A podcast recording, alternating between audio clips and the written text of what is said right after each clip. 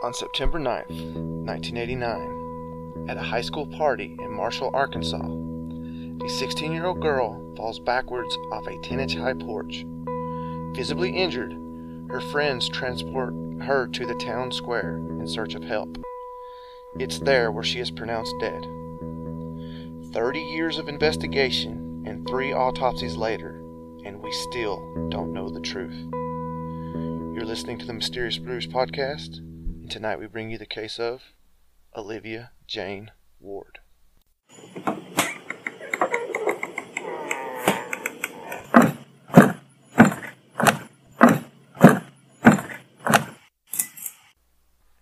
Welcome to a deep, dark, dank, moist basement located in the bowels of Georgia. I am your host, Arlo. I thought you were going to introduce me, bro.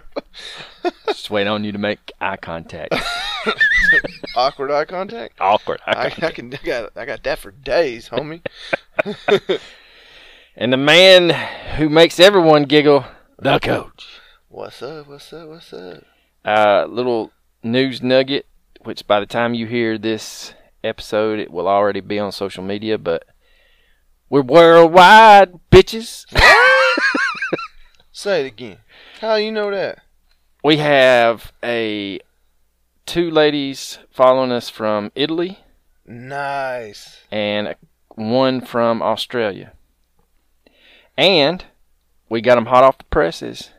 Your Mysterious Brews podcast stickers. Nice. We will be posting those all to social media.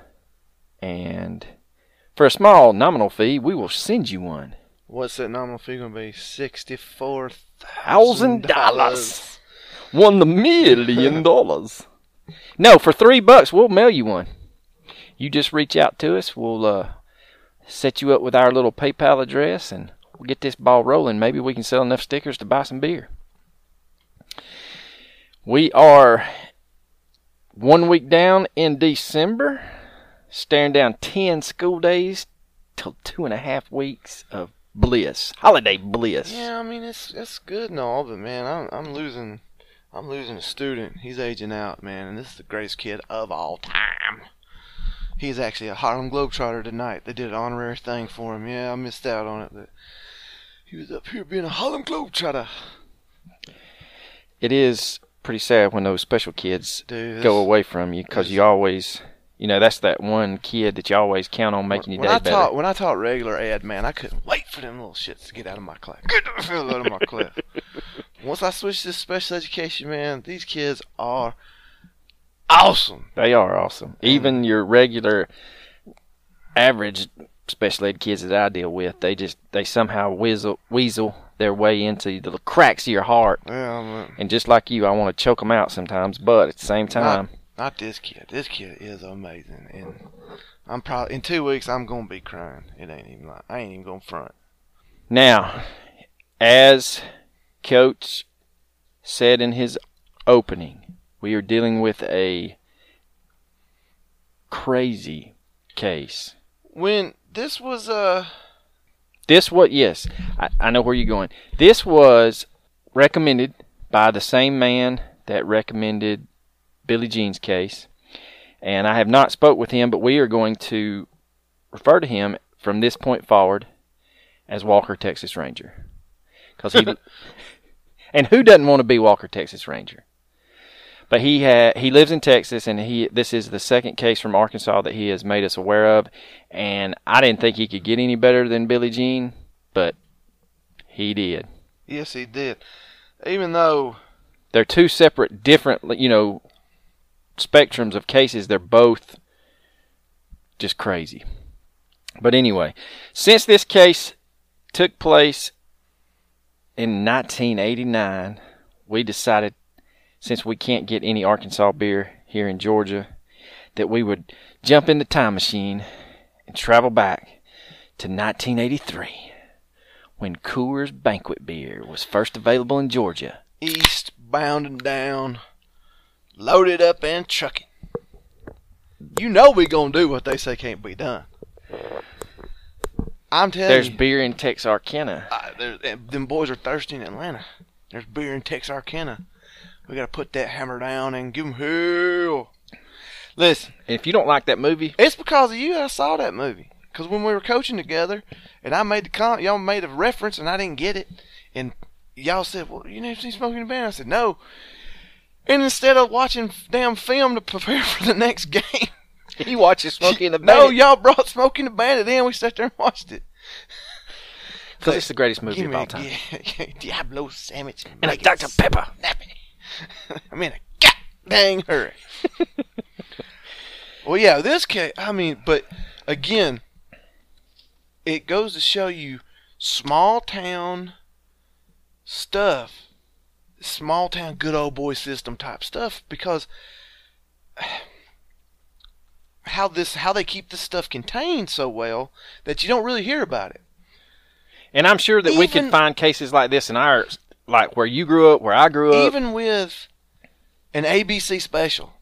Prime time. That was before they started Dateline. Prime time. This is well, Dateline's NBC, bro. Come on, I'm sorry. come on, man. But prime time. I remember Diane Sawyer, prime time live, when she did a case, buddy. Well, this is like 2004, Four? 4, 2005, and but you can't find that online. There's not a single YouTube video about this, and you know I looked every damn where. There's a few articles. The man that wrote the articles covered this for years. But you can only find a couple of his articles. I did find an LA Times article about it. But man, which sounds crazy. Like well, one LA Times article that's, you know, that's pretty widespread, but in the in the It took what 15 years for it to become Yes. national. yes, in the world we live in, That shit should have been around the world. and the, the true crime myster- mi- mis- uh, mystery world that we absorb ourselves into, we would think we're exposed to. We- We'd be exposed to this case over and over and over again, and we, neither one of us had even heard about it. No, we hadn't. Like the the case we did a few weeks ago, Brandon Lawson, that is top five missing most person- researched cases. most researched missing person cases. Hundreds of YouTube videos. And I feel like Janie's case, as well as Billy's case, deserve just as much attention because it there's so much mystery surrounding the how they died, not necessarily that they are Yeah. they went missing. Of course, yeah, but you know, Billy, as we covered, somewhat controversially, she uh she was the type of person that could possibly make enemies. But it's a mystery who exactly did it. Janie here Is a 16 year is year a old. 16 year old, not popular but not hated, teenage girl, just going to high school, goes to a high school party, and suddenly she's dead. And from what it looks like, for all intents and purposes, it looks like an accident. Just a freak accident. She falls backwards. What for if just to show our age, the way we would describe it is a Nestea plunge. That's right. She just she goes from her feet. She's on a, a ten inch high porch, just a regular one step porch, like a like a cabin would have. She just she's standing there for one second. Next second, she goes straight back from her feet to her back, and that's it. She's there. She's gasping for air. She's hurt, visibly hurt, or so we think Yeah. what would appear that she is very hurt. Um, And then a party goer is going to throw a beer on her face to try to revive her. And uh, any of our listeners that grew up late 80s, early 90s, even early 2000s, a high school party, there's people passing out left and right. Now, granted, there's not many people falling off porches left and right. But if you pass out, you're getting stuff thrown on you to see if you'll wake up. I'm not excusing their behavior at all. Someone should have checked on Janie the problem I guess we should let's just start with the party and the Mhm. facts. So the facts are this: there's a high school party outside of town. Just happens to be Janie's cousin who owns the cabin that they're all going to party at. A older person, as we would refer in our high school age, the beer man. Hmm. His name is Gary Don Snow. So he gets two kegs and a bunch of liquor, and he's gonna make. They call it PGA punch, Pure but we grain alcohol punch, but from you part that's that's an Arkansas term because if you from this part of the, the it's country, called hunch punch. that is hunch punch. and you, Good lord, yes, you won't talk about a hangover. it will hair lip the Pope. Yeah, they get. if that ain't country, I'll kiss your ass. uh, like this Everclear or Golden Grain are the only two, um, the only two brands you can buy. Ninety-five percent alcohol. 190 proof or 95% alcohol. And just a little sidebars we're famous for, but the first time, and I very much emphasize the first time I got caught drinking on campus my first two years of college. Cause there was a it was a no alcohol on campus policy. None. What? Well, we went to a party and drinking hunch punch, and somebody had a little left over. They didn't put the whole bottle in there. And so, me being the big man, I grabbed that bottle and I took it with me. Fast forward about an hour, I'm hammered drunk in the quad, in the middle of the quad, just a big field where all the buildings surround it. And I have a stick lit on fire, and with two of my wrestling buddies, and we're I'm taking a big old swig and I'm blowing a big old fireball. Just I would give a hundred dollars right now to go back and see that. and the next thing I know, this big old bear hand puts his paw on my shoulder, and I'm like, I look back around my left shoulder, it's the freaking RA of the like the the head of housing, like. Like not the head of my building, the head no, of the, the head of entire housing campus. campus, and I'm just like, "Hey man, Watch this. What's this? Dude, you see something cool? Shit, she's out, man. I'm like, whoa. yeah, that didn't go over well.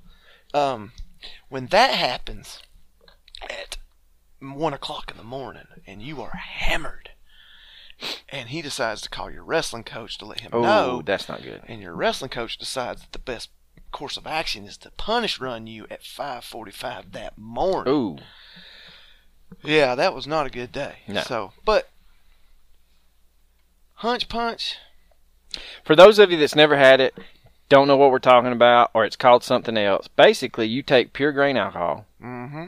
and you find your favorite punch flavor. typically Hawaiian Punch. Yes, typically the he big, adored the big, Hawaiian Punch. the big can that you took the can opener Yeah. and opened up. Oh, that's showing your age, Yeah. brother, because that comes in a big jug. Jug now, yeah.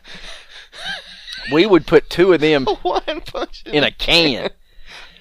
we would put two of them in a punch bowl, throw a whole bottle of each, like you said, golden grain in there, and then we would cut up oranges, apples, and we would float grapes Yeah, for no reason. for no reason at all. Yeah. And we all know that if you've been around this, every high school party that had hunch punch, there's always somebody, guy or girl, that's never drank before that thinks I'm just going to eat the fruit out of the punch. That way, I won't look like a puss Mhm. because I'm not drinking. What they don't understand is the fruit sucks up that there alcohol. Well, that's true, but this case, at this particular party, Yeah, this son of a bitch goes beyond reasonable thinking.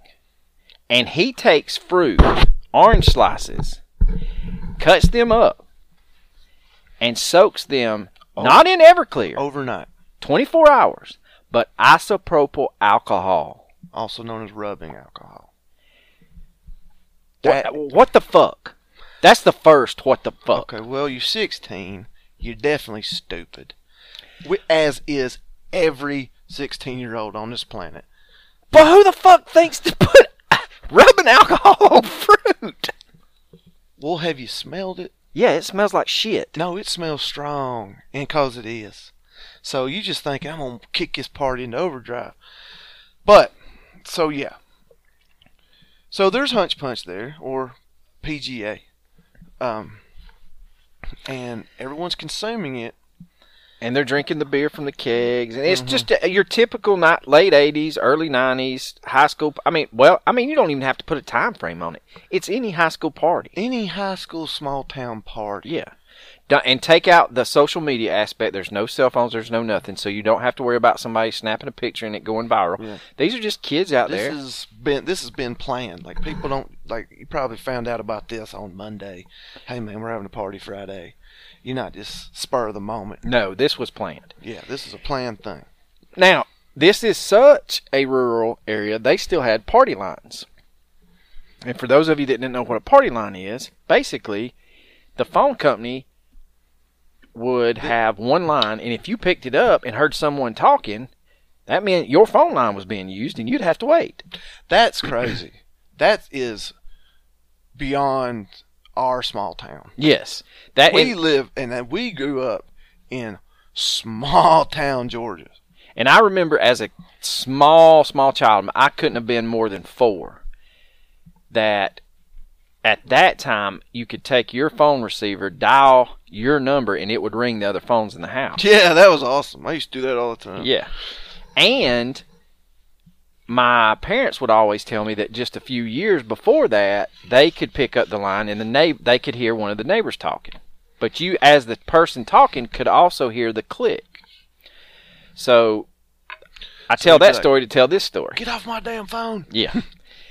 so the party line has now been defined for our listeners. So at some point during the party, someone picks up the phone to either call someone that's not there or to see if someone's coming. And they hear the neighbor to this cabin on the phone with the police. And they're saying they're being too loud.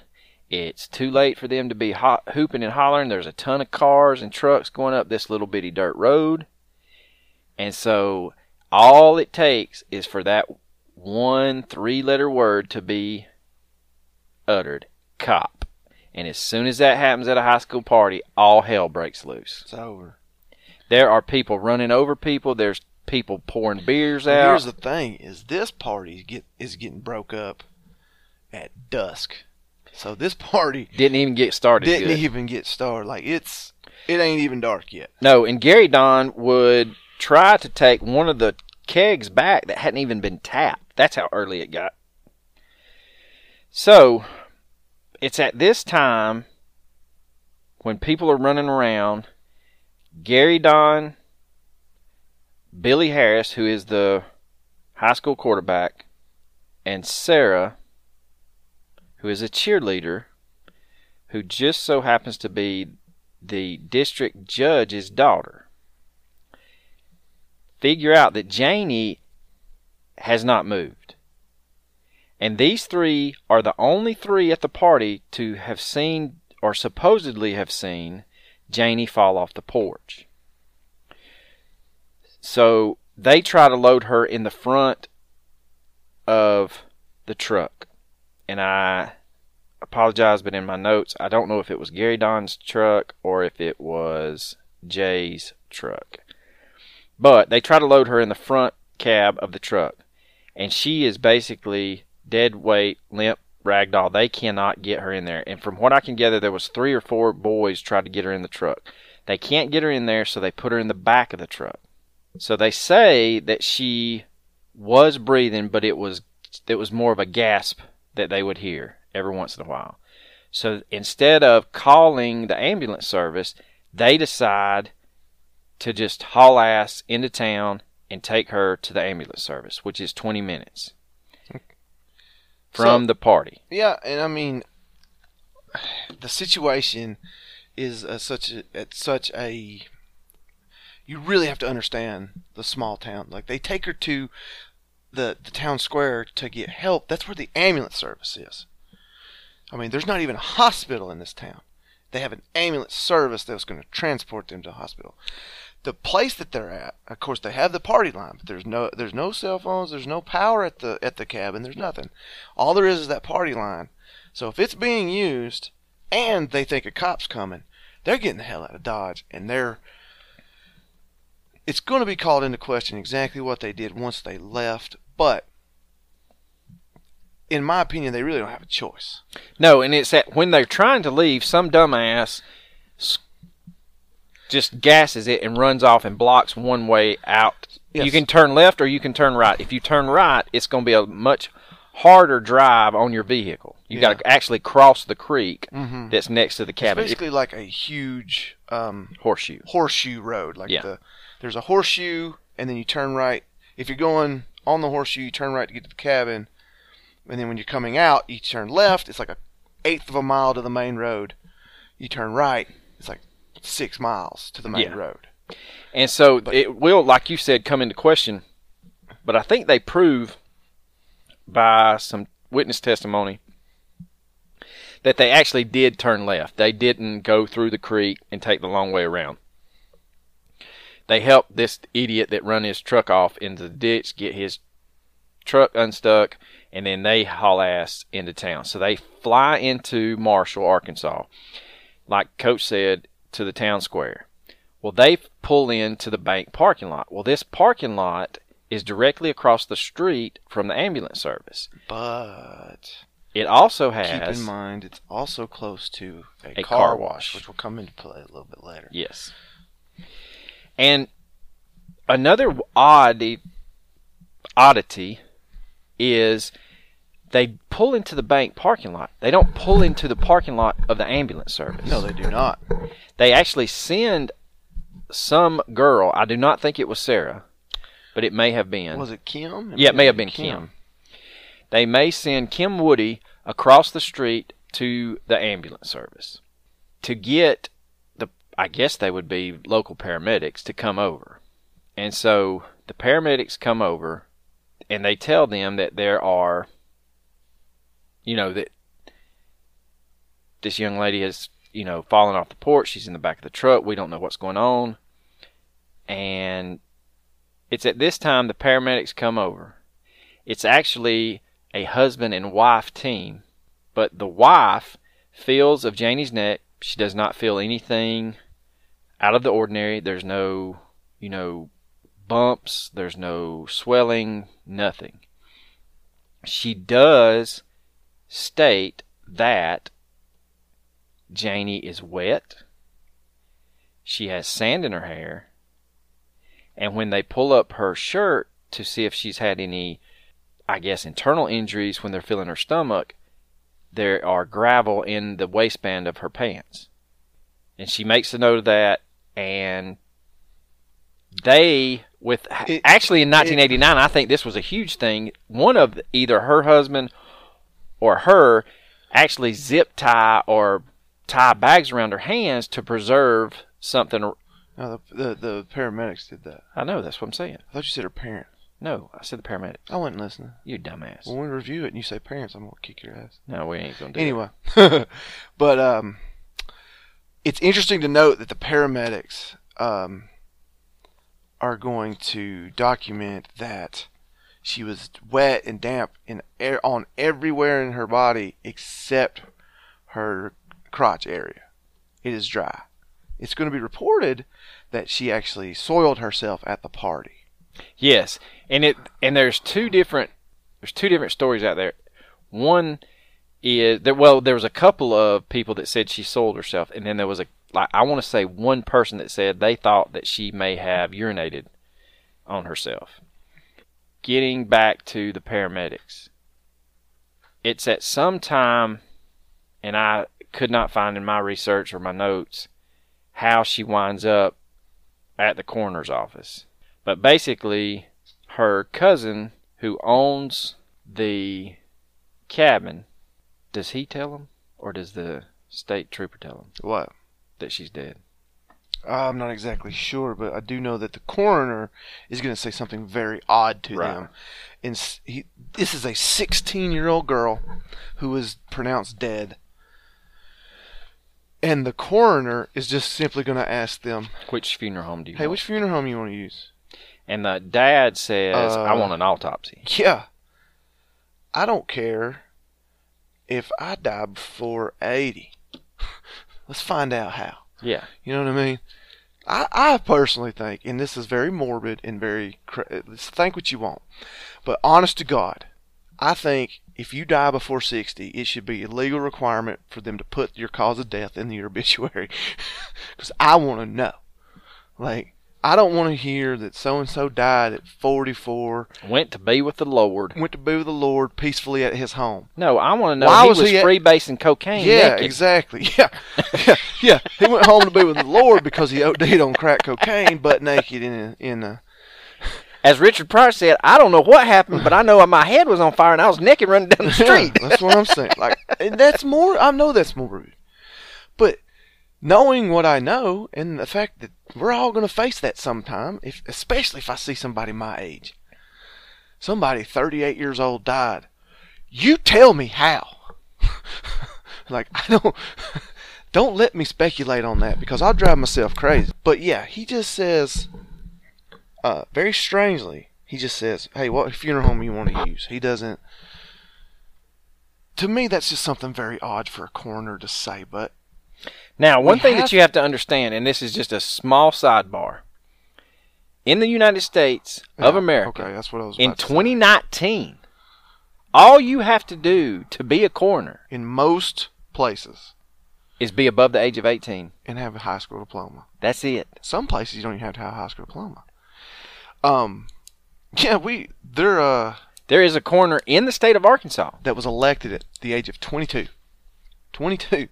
But he's smart enough to know that he's got to keep doing basically education. Yeah, he was smart enough to know he wasn't smart enough to do the job. Right. So he's trying to get him himself educated to do it, which is you know hats off to him because some people wouldn't. Some, a lot of people don't even do that. No. And the thing is, as a coroner, they are taught that every death is a homicide until ruled otherwise. And that is across the board. Even if they show up to Granny's trailer and nobody's seen Granny in six days and she's still sitting in her recliner dead as a doornail, they have to rule out that it was homicide. They start with homicide and start working from that Mhm. to determine a cause of death. For this coroner, and from what I can gather, this coroner I think had been the coroner of the county, I want to say for like 22 years, 24 years. And whoever, I cannot remember, and I don't have it in my notes, but whoever told the family drove them, which they thought they were driving them to the coroner's office. Mm-hmm. They drove them to the sheriff's office. And in the back of the sheriff's Mhm. office is where Janie Ward's dad, Ron Ward, sees his daughter. And he states that when he sees her, she has on a white pinstripe shirt, pants, and her hair is wet and has sand in it. Mm-hmm. He also states That that very fine sand. Yes. He also states that there are bruising lo- or bruises located on her face. And then it's at that time that the coroner asked, Which funeral home do you want? And he says, I want an autopsy. Now, they do, someone does interview the coroner, and he, I don't know if this is trying to save face or if Mr. Ward was in shock and didn't hear it, but supposedly he had already issued the order to have an autopsy done. And that's what he states. And I'm not taking away, I'm not saying that there's anything nefarious in those two stories. I'm saying that as a parent, you walk into a room and there's your 16 year old daughter passed away, you may not hear everything. It may have been Mr. Ward, we and I think they knew each other, so it may have went along the lines of Ron, we are going to conduct an autopsy, but we need to know after that's over with which funeral home do you want. Mm-hmm. and I don't care who you are, I don't care how seasoned you are, I don't care if you served in Vietnam, World War II, whatever. If your child is laying on a slab, you're not going to hear everything that's coming out of the man's no, mouth. no, definitely not. I mean, you're gonna be in like, you're gonna straight up being shocked. Yes. Like- and he could have only caught the tail end of that. Mm-hmm. So, with that said, that's a little pinprick into the big balloon that we are trying to Well, show you. It is. I mean, of course, you hear this. If if you the father hears the story of what supposedly happened, she fell off a ten inch porch, and yeah, she hit her back. She flat backed. She flat backed. Uh, but that is a strange way. That's a freak accident if that kills her. Falling the way she did is certainly going to hurt. It's going to leave a mark and be very painful. But for it to be fatal is a freak accident. Yes. Listen, I, and even if she, oh, she was drunk, she didn't brace herself, blah blah blah blah blah. If she's drunk, there's even a better chance she's gonna be okay. Because I promise you, I promise you, my dumbass has fell or jumped off several things It shouldn't have. that should have killed me. One in particular. My friends, being the dumbasses they were, and the loving, caring friends that they were, when I was 21, Well, that's why they're friends, 22, Because they look out for you. uh, But knew- I would never do that. knew that. that I was good and drunk, and I mean good and drunk, and my dumbass decides I'm gonna jump off this here balcony onto the ground. What do my friends do? Do Hell it, dude. yeah, man, do it, do it. And I take a literal swan dive off a second floor balcony and I belly flop on the ground. It was grass, I'll give you that, and it was damp. So it may give a little. It may give a little, but I'm talking I'm I was just out of I just got done wrestling in college. And I was a heavyweight, but I wasn't as heavy as I am now. I was definitely lighter than the heaviest I got. But I was probably about 260, 265 pound man. F- belly flops onto the ground and don't have a scratch. Not a scratch. Not even not even a bruise that I can recall. Not a bruise? Not not that I recall. Well- I mean, I would remember the next day. Surely, I would wake up and it'd be a big chest bruise. I didn't. Yeah. No, it wasn't even that. I was perfectly fine. Well, we convinced a buddy of mine who happened to um, only have nine toes to. He was so blistered. We convinced him he couldn't hop on his bad foot, which means he only has four toes and part of his heel missing on that foot. He couldn't hop on that foot a hundred times. Guess how many he got before he just crumpled like a box of rocks? Two. One. so yes, friends are great That's to what- have around when you're drunk. what I'm saying is, like, We're all like, I have. yeah, dude. I fell down a flight of concrete stairs, drunk as hell. I fell downstairs sober. I have fell a bunch of times, and but for that kind of fall to kill you, if that's truly what happened, is one of the freakiest accidents I can think of. So of course, Ron, her father, is going to want an autopsy, and of course he's going to have his suspicions, because who the hell wouldn't? Right. You know what I mean? And later into this 30 year old mystery, an actual anchorman for the one of the local news stations near And we'll Marshall. post a link to the to the article. It'll be a news article, but it also has the video embedded in it. and you can see he actually does the same fall off the actual porch of this cabin. And he states that it's not just a 10 inch fall, that basically you are falling from the top of your head to the ground. So she's probably falling, if she was five foot five, she's probably falling a good six feet. Six six and a half six feet, six and a half feet. But still, No, no, no. I'm not saying it it's, it's not it's going to be fatal. I'm not saying that, but I'm just saying that a lot of, there was a lot of emphasis put on the fact that it was just a 10 inch step. Yes, it is a 10 inch step, but she wasn't balled up and just rolled off of it. One thing that I questioned and no one really touched on was the fact was there anything in her way as she fell? Was there a stump? Was there rocks? Was it you know was it uneven ground? I couldn't find that in my research. Well, only thing I could think of that would possibly cause that uh, um her death and when we get into the autopsy the first autopsy is going to be it's going to be found that she died of severe whiplash Or a hyperflexion of the neck. no he's well that is true a hyperflexion Yeah. it's actually, going to be going- written in the in the autopsy report that it's a hyperextension, which is the opposite.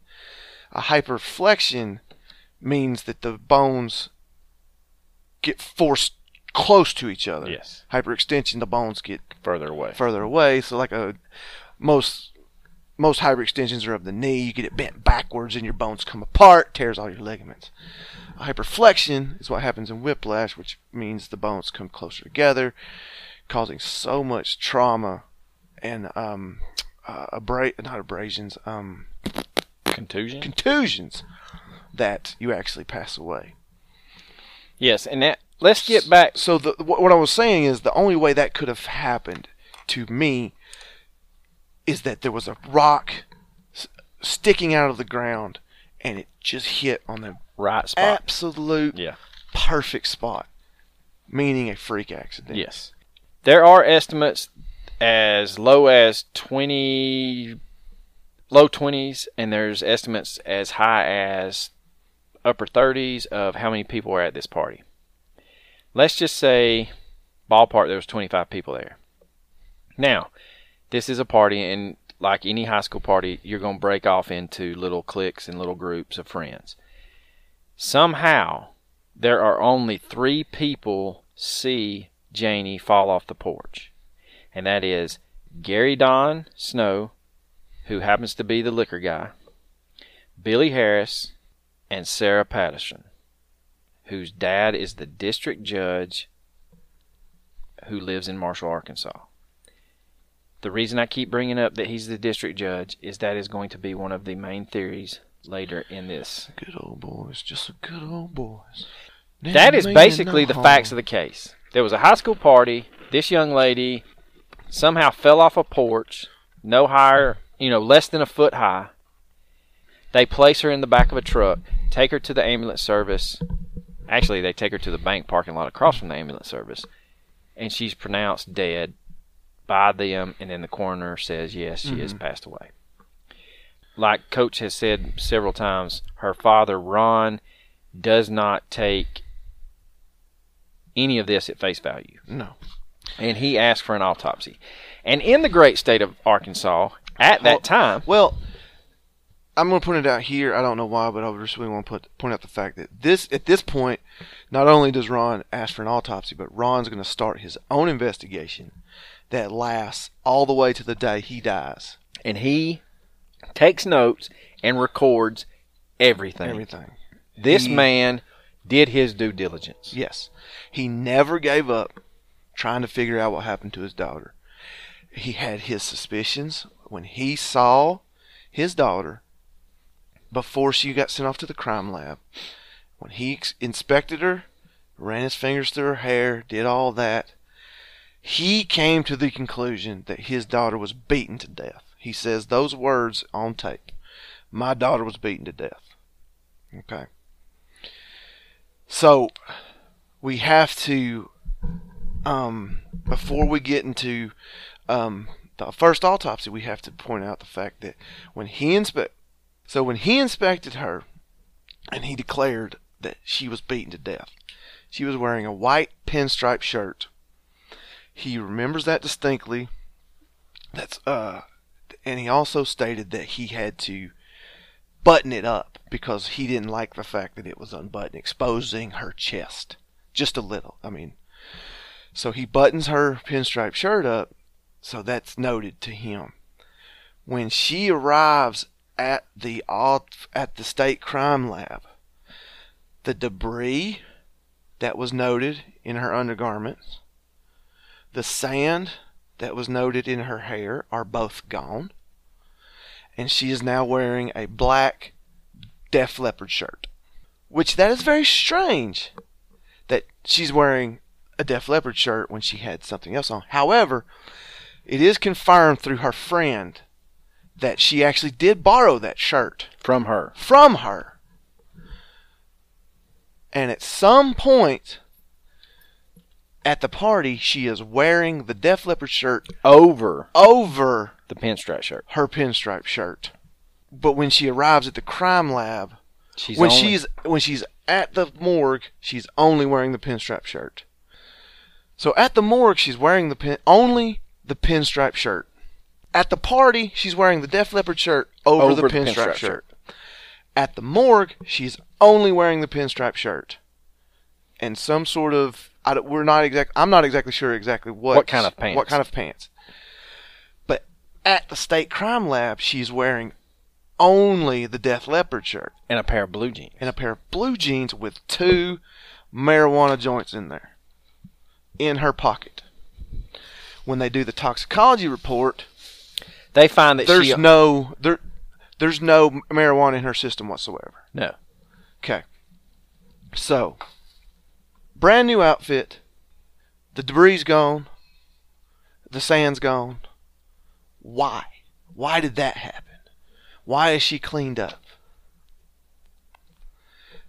And who did it and for what purpose? I, I'm not certain about that. That is, that Lee, that would, no wonder. walks like a duck, quacks Yeah, like a duck. there's no wonder why Ron is going to be extremely suspicious.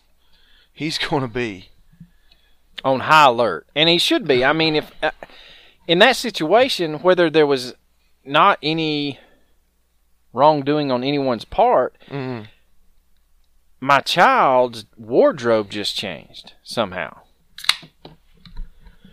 We get into the first autopsy. And in the state of Arkansas at this time, the chief medical examiner for the entire state was a highly contested man. named Fahmy Malak. Now, before before we get into why he's highly contested, let's just give the findings first, okay? And why, once you hear the rest of the story, why they might want to question his findings.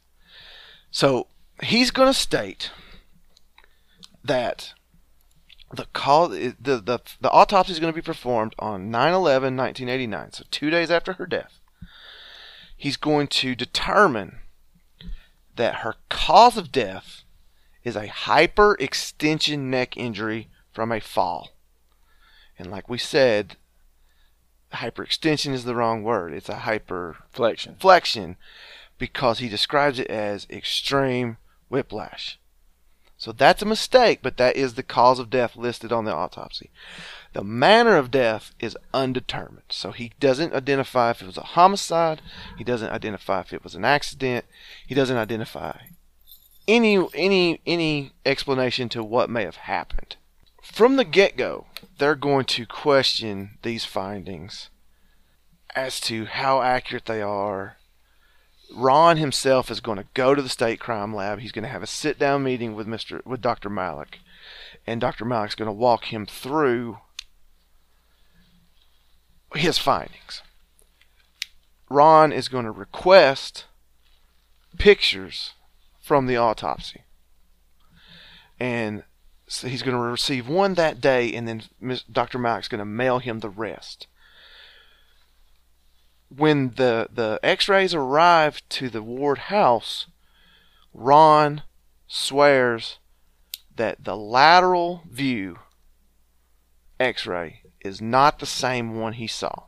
And he would go on to state that it not only is it not the same one he saw, but it does not have the state seal. it doesn't have the state seal on it and there's a, a blob a white blob obstructing part of the spine which i'm going to state right now that that's later found to be kind of common so we can erase that. But let's earmark it there and we'll come back to it. Because we do have to address dr malak he is very controversial to say the least And depending on what you read, he inherits a position at the state crime lab that was riddled with corruption. Yes. And when he first takes over, like anybody, he's young, dumb, and full of what runs with dumb. and he's going to right the ship, save the world, and everything else. Mhm. But he soon realizes there's a lot more to being the chief medical examiner. Yes, and he's going to um of the mistakes that Dr. Malak is going to make over the course of his career, and he's going to make several. One that is attributed to him is not actually his him. He actually solved this case. The first case that we're going to talk about is in 1986, a case that was ruled an accidental drowning. Dr. Malak himself is going to question that finding. They're going to uh, exhume that body, and they're actually going to find that that person was shot in the head. And a lot of places you research will attribute that to him. They say that he performed that autopsy. He determined that it was an accidental drowning, and that's another one of his mistakes. That's not the case. But, like Arlo said, he's young, dumb, and full of cum, and he's going to try to save the world and right the wrongs and right the ship right when he gets there. He's going to exhume a total of six bodies trying to figure out if their cases were accurate or not. And then the governor at the time, Bill Clinton, is going to put a stop to that. He's going to say, look, we're not going to dig up the entire state of Arkansas. Right. Which, for better or for worse, He has a point. You, have can't bankrupt the state. eh, well, not only that, that's a good point. You can't bankrupt the state uh, doing all these investigations, but also just the moral, ethical, uh, spiritual conflicts you're going to get from the from the state, from the citizens of the state. Like you're literally just to dig up everybody. I mean, people can't rest. They're to you're to have civil complaints if you keep doing that. So he's to put a stop to it. But over time, like you stated earlier, he's to realize there's a lot more to this being the state medical examiner than, than meets the eye. And he's to make some catastrophic mistakes or some deliberate cover ups or a mixture of the two. Of the two, yes, I would say. or a mixture of the two. But he is. Fahmy is F A H M Y Malak M A L A K. He is of Egyptian descent. Like Coach said, there's there's going to be an even there's even going to be a um a family group yeah, that's going to form called the Victims of Malak's Ignorant Testimony or Yeah. something like that. which Not ignorant's not the right word. I can't remember it right I now. can't either, but it spells out vomit. But the the acronym's vomit. that's Inaccurate. Inaccurate. inaccurate Yeah. testimonies. Testimony. Yeah. So victims Of opposed to Malak's inaccurate, inaccurate testimony or vomit. vomit. And that, ladies and gentlemen, is about all you need to know about it. But with that said, there are two glaring cases. The most famous case that he screws up is the boys on the track case. No, no, no. There's way more than two, brother. Well, I know there is, Hey. but He's gonna just he's gonna find a man dead dead. without a head. No. That ain't even that's the best one. That's the craziest one. But no, he's gonna find a man he's gonna rule a man died of suicide. But he's gonna be shot in the chest five, Five times. times. Five. Oh, that one's kind of stung. Five Oh, that one kind of stung. I'm gonna get it on the fifth one. Yeah. That one, he's going to find that a man di- died of a ulcer. Yet he's going to be found decapitated. I mean, come on. And the reason that Fahmy says that his head's missing is because his dogs Oh, come on. ate through the soft tissue of his neck. Ladies and gentlemen, I have a wire hair Weimaraner mixed dog. He will not eat any meat that is raw. No raw chicken, no raw hamburger. I have a lab. She won't eat anything raw. See, well, I'm gonna poke a hole in your little theory right there, cause I got a damn, I got a, Mutt that'll I- eat anything. I got a black lab and a mutt, and if I died today, They'd eat your body. my ass would be eaten. I would be nothing but bones within the next 40 hours because them damn bastards will eat anything. like, like, except for strawberries for some reason. But the most famous, well, the reason why I say incompetence mixed with crookedness is because of his most famous fuck up. And if you know anything about true crime, if you're a fan, if you listen, I listen, if you listen to Reddit like an idiot, if you read Reddit, if Hmm. Or you listen watch, to True Crime Garage. you listen to True Crime Garage, you listen to any true crime podcast, YouTube, whatever, eventually you're going to come across a case called The Boys on the Tracks. And his findings are going to be monumentally stupid or calculatingly genius. However you want to look at it. So Kevin Ives and uh, Don Henry are going to be found run over By a train. by a train and pronounced dead. During the autopsy, it's going to be shown he he's going to state that the only possible explanation was that these two boys smoked between 20 and 30 marijuana cigarettes and simply were, Lay down across the tracks. were in a trance or a coma laid down across the tracks and were too stoned to get up when the train was coming and they were run over. Now, if you've ever smoked marijuana cigarettes, or the left-handers. you know for a fact that that's a load of bullshit. Because there's only a certain level of high you can get. Whether you smoke two or twenty-two. Yeah, if once you get past, once you get to that point, anything you do after that, you're just wasting your money. And two teenage boys don't have the fucking money, even in the 80s, To smoke forty something cigarettes To- between the two of them. to have to have 30 marijuana joints. It just ain't gonna happen. So they're end up, gonna end up doing a second autopsy, and they're gonna show them that Don Henry was stabbed while Kevin Ives was skull skull was crushed, probably by his own rifle. Yes. and that's going to both deaths are going to be ruled a homicide which we're not going to get into because I don't want to get killed by the CIA so Yeah.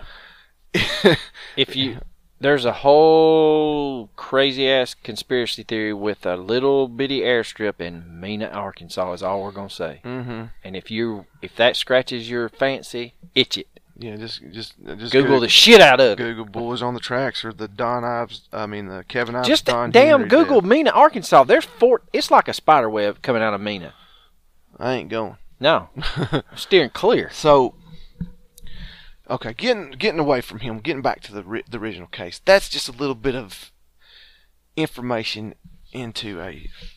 That's just a tiny little dip into a huge ocean of bullshit That surrounds around Fahmy. Fahmy Mouth. Yes, and it gets to the highest levels. It, you can go, elephant shit. yeah. I mean, be it people being of a certain political uh, affiliation will definitely key into, oh, it's Clinton body count, it's Clinton body count. No, I don't f- personally believe in that. I think he's just a damn idiot. But I personally think he is an idiot, and he may have done some some some backdoor dealings with people. It can be both. Now, with that So said, getting back to getting Yes. back on track. with that said, Ron tape records everything. Yeah, and he tape records his meeting with Fahmy. And Fahmy, to hear him speak to Ron, makes him more human. Because I had this Yeah. predetermined position on Fahmy. But Fahmy tells Ron, we need to be more human. We need to find out what happened. We Mhm. can't be so quick to just say this was accidental. hmm Yeah, it's hard. You don't want to jump to conclusions. And, th- and Fahmy is correct about that Yes. because And so he said that in the tape recording with Ron that he just could not say one way or the other. And that he put undetermined as the cause of death because he truly did not know. So, in his findings, he states that it's a hyperextension of her neck resulting in her death. It is unknown how that occurred. But he does show Ron that her spinal cord was torn. Mm-hmm. Torn. Torn. Yes, that is a violent, violent act. That is not a case of whiplash. Well, it could be, but again, it would still have to be an extremely violent case. Like, I mean, an extreme, like we, like you said, extreme whiplash. It, yes. It's possible, unlikely, highly but unlikely. highly unlikely. He does not do a full toxicology report, but at the time, this is not necessarily his fault. It is just a basic, let's see what was in her system. he states that her stomach contents was of a meal that had tomato Particles. particles. And it was about ten ounces total. Yes. Not much uh, liquid, just ten ounces, ten ounces of liquid and identifiable tomato particles, according to him, According to Mr. Malak. which we all know is not the best. No. If he told you the sky was blue, you better go outside and check. there is a human aspect to Fahmy. He, in the recordings, shows Ron a picture. Ron asks, Can I have this? Fahmy kind of hesitates and says, mm, Okay, yeah, sure. Ron is getting the runaround from the local authorities because he can't get answers to some questions that he feels like is not going to jeopardize the case. And he is in constant contact with the Arkansas State Police officer or investigator, William Beach. Mhm. And in the recordings, Mr. Beach is extremely, I feel like, and I, you know, I have no sway one way or the other. I feel like that Investigator Beach is extremely patient with Ron hmm and he tries to explain to Ron a couple of times that he's doing the best he can. That's Uh, true. Ron is expressing his disdain for the investigation going on, so that's why he travels to Little Rock. He meets with Dr. Malak. He asks for the full autopsy. Dr. Malak says, "Here are my findings, undetermined." Well, the yeah, the reason why uh, Ron goes to the state medical examiners himself is because when he requested the autopsy, he only received a couple pages, Yeah, I think it was the first two pages. the first two pages. So he goes and he actually receives all of it from Fahmy, and it's actually going to be mailed to him. Now, it's at this time that Fahmy screws the pooch one last good time, and the state of Arkansas kind of says, fuck it, we're done with you. Like Coach said, there is the Vomit organization that has raised such a stink that the state of Arkansas brings in two independent pathologists to review some of Fahmy's cases. They actually look into, I believe, 10 or 12. I want to say 12. Something like that. Yeah. And Janie's case is actually one of them. Now, these two independent pathologists state that some of the evidence to them is very concerning, like the fact that her clothes go missing, her wardrobe is changed, her body is wet, sand on her clothes and her mm-hmm. hair. They also state definitively that Janie did not die from a neck injury. Yeah, they said there's no spinal injury, and then they also confirm Ron's suspicions about the X-ray. Yes. He claims that the X-ray, one of the X-rays, was not the same as he was shown at at the by Fahmy himself, and they state that the the lateral X-ray is in fact a man. yes. It is a man. And so, right or wrong, this just hardens Ron's resolve. Now that doesn't necessarily s- confirm a conspiracy. It doesn't necessarily confirm that there's a cover up. But it does confirm that Fahmy's a fucking idiot. It does confirm that a, mis- a big mistake has been made.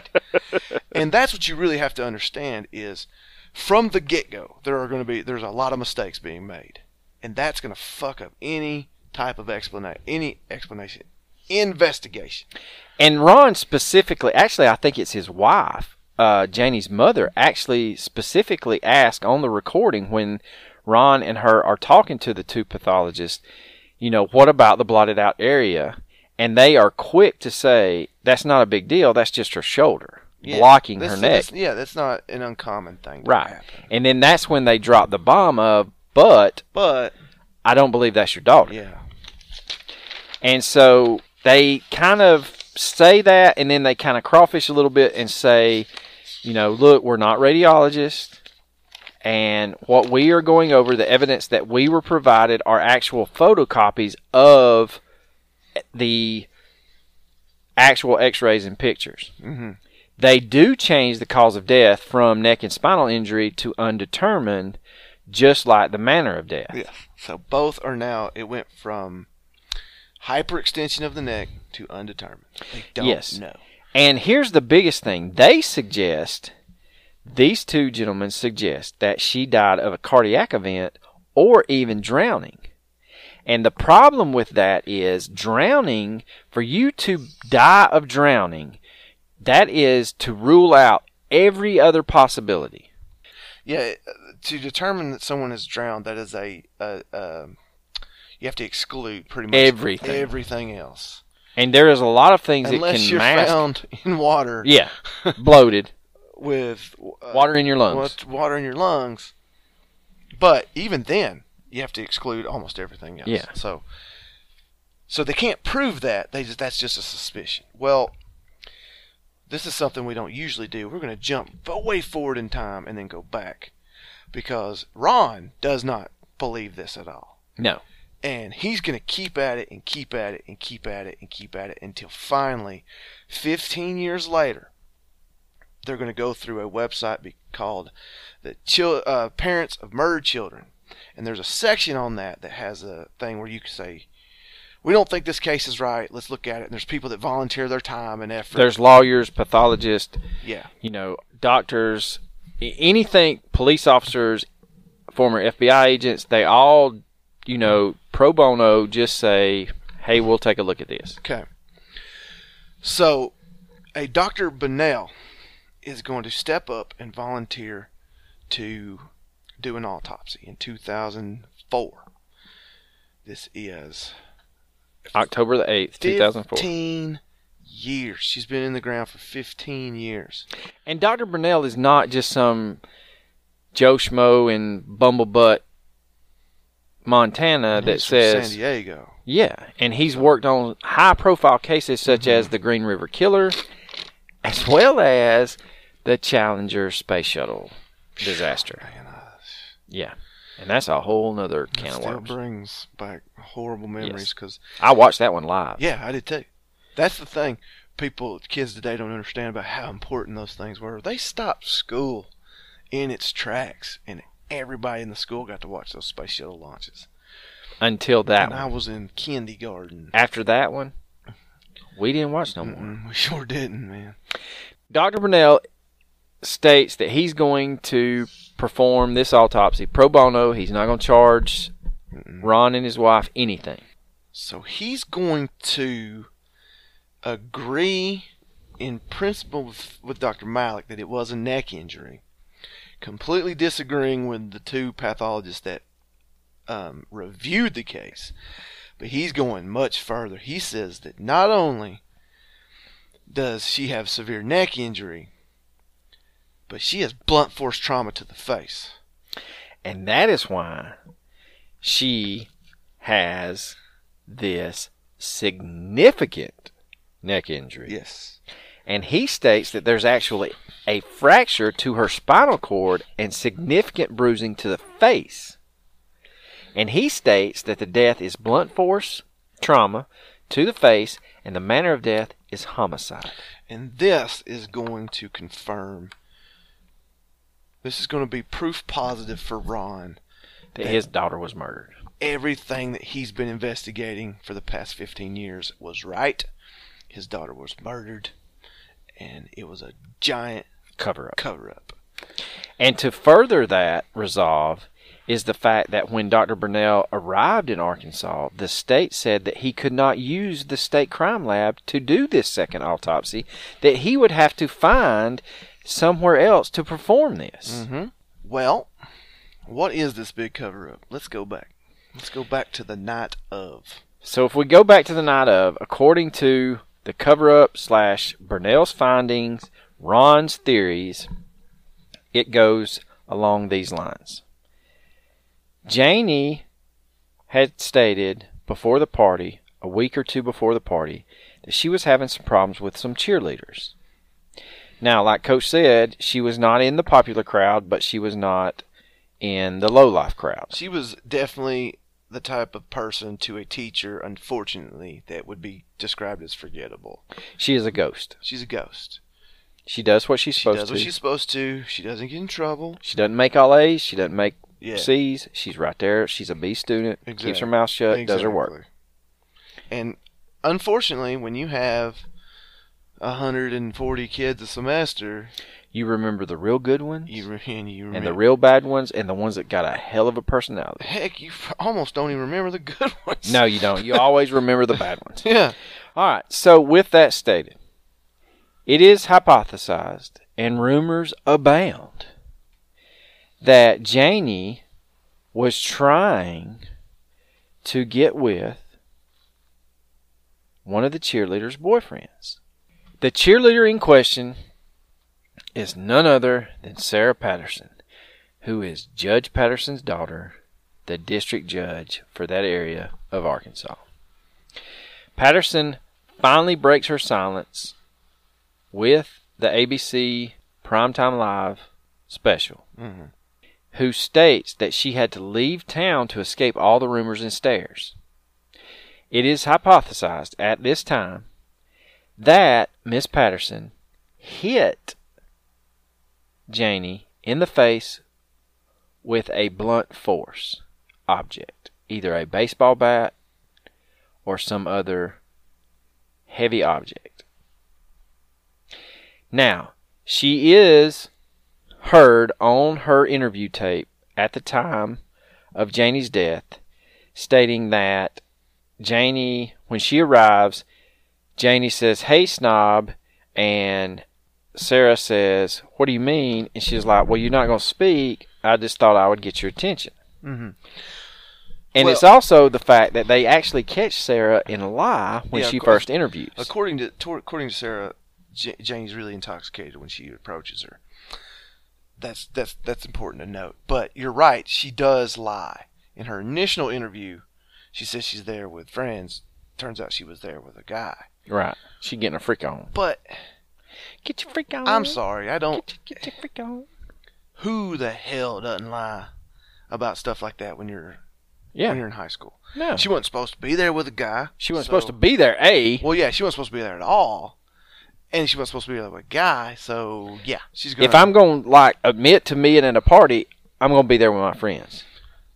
and innocent or guilty, I can see me lying in this situation. Oh, yeah. Because first of all, at the time, especially innocent, if she's innocent, at the time she's probably not thinking she's in a murder investigation. No. She's just like, look, I, I was there. I don't want my daddy beating the shit Yeah, out of me. yeah, exactly. She's still thinking in terms of a teenager. Yeah. I don't want to get in trouble with my dad. So she's, of course, she's gonna lie. Now, she does go on to state that in the ABC article, uh, it's not really an article, it's kind of a transcript of the actual primetime live thing. She says that she felt like she was unfairly targeted because her dad was the judge. She said that she was in a group of people that had a lot of visibility, a, i.e., she was in the popular crowd. She was a little spoiled rich girl that got anything she wanted. And she also states that she did have a temper back then and that she would fly off at the handle at the drop of a hat. She did state that she was outside when Janie fell. She fell down, We just thought she was drunk and fell down because they'd been there a while at this party. And like we had stated earlier, it's a high school party. People are passing out left and right. You have no resolve. You have no tolerance. You just drink like hell. It's at this time that rumors surround her and this supposed beef that she was trying to get with someone that Sarah was trying to get with. Yeah, and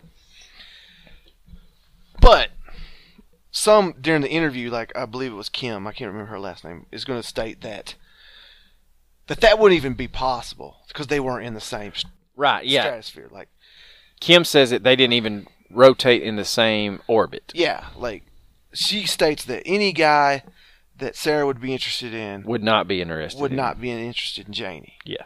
and any any guy Janie was interested in, Sarah wouldn't be interested. It- It's like it's stupid high school bullshit. Yeah. But It's the clique system. It's cliques, man. It happens. So, but these this suspicion is not going to be unfounded. It's going to be brought up several times over the years in many investigations.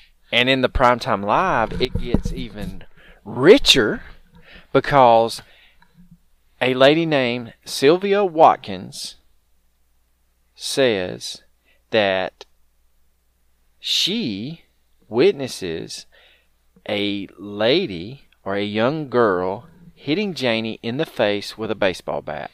Mm-hmm. And Sylvia is a little controversial to say the least. Well, it's going to be hard to take her um, statement as the truth because it comes out in 2004, 2005. whenever 15 years after the fact. 15 years after the fact. She's admitted that she was a drug runner. And she was bringing marijuana to the party. She was ba- well, drug runners is a is a is a is a. She's a mule. it's not the right way to say it. She's not even a mule. She's just a delivery girl. You know, she's not running shit across the fucking um, Border. Mexican border. Yeah, this is 1989. She ain't, she's just taking it from her A to dealer's B. like, look, man, I got, I'm gonna give an ounce to these guys. I'll give you, I'll give you a dime bag if you take it for me. That's that's the level we're on right now. That ain't, that ain't shit. that ain't Walter. She ain't Walter White. You know what I'm saying? So, um, but not only that, you know, she does mar- she does the marijuana, but that so The that, that's not what makes her unreliable. What makes her unreliable is that she's on record during the initial investigation, and she gives a completely different story. And then she gives the story to ABC News. And then she gives a third story. What's this third story? I don't. The third story, she tells the gentleman that does the article all the time. So, yeah, she's not very reliable. And the only thing that she says coming is the reason that she came forward in 2004 is that the fact that she was now a mother yeah, and she felt bad. and she felt bad. And I'm not saying that that's not true. I'm just saying, why 15 years later? Why not as soon as you found out you were pregnant? Or how about, I don't know, have a fucking conscience and tell the goddamn truth? Sarah would go on to say that Sylvia's story is an absolute nasty, nasty lie. She denied, and this is Sarah, denies the fact that Janie and her fought that night. She denies hitting her with a bat or anything to do with Janie's death. She states that I can't control what people say, but it's just not true. well, I did not do this. I did not do this to her. well, And that is the only interview that she would ever give. On record, in, on audio, in the podcast, we're going to recommend, highly recommend. Uh, Janie's mom is stating that, Not only is Sarah guilty, but they're going to have an incident where Ron runs into Sarah at the grocery store. or a hardware store or no, a, they say on there the grocery Oh, is it a grocery store. they store? say the grocery store, but Which grocery store do you know sells these kind of well, it, it's small town. It's probably more of a general store where they got No, every, every damn thing. That's true. So it's 1989, middle of nowhere, Arkansas. Yeah, they're piping sunshine in. I mean, I'm just saying. Yeah. So there's uh, the the mom goes on record because she, the Ron's no longer able to go on record. Unfortunately, he passed away already. But she states that Ron is going to run into to Sarah at this store. Sarah is buying baseball bats. And when she lays eyes upon uh, Ron, Just lays eyes upon Ron. Her eyes get really big, and she runs away. Which I am not denying. I'm not trying to. I'm not trying to say that this is a lie. I am not. What I'm going to say is this is probably a second-hand exaggeration. Probably what happened was is they did run into each other, and Sarah did walk away. because What I'm questioning is, did she really run away, or was she, and was she actually buying a baseball bat? well, because you just recently beat a girl to death with a baseball bat, and you're gonna buy another one. and you're one. just gonna go out and buy another one. Well, and the other That's, thing, s I mean, that's it is a stretch. That's Well, a stretch. The other thing is, and I'm not taking Sarah's side, and I'm not trying to throw anything towards Ron saying that he's making shit up. But at the same time, it's a. I think the mother stated that this was just a couple of months after Janie died that they run into each other. hmm You're talking about a 16, 17 year old girl that sees the father of a girl that passed away at a party that you were at. hmm I know, And you probably know that he's actively investigating. yes, Whether you're innocent or guilty, you're probably going to want to avoid it. yes. And so when you do lock eyes, oh shit, that's him, And I'm going to walk away. and I don't know how tall Sarah is. But I'm going to tell you something.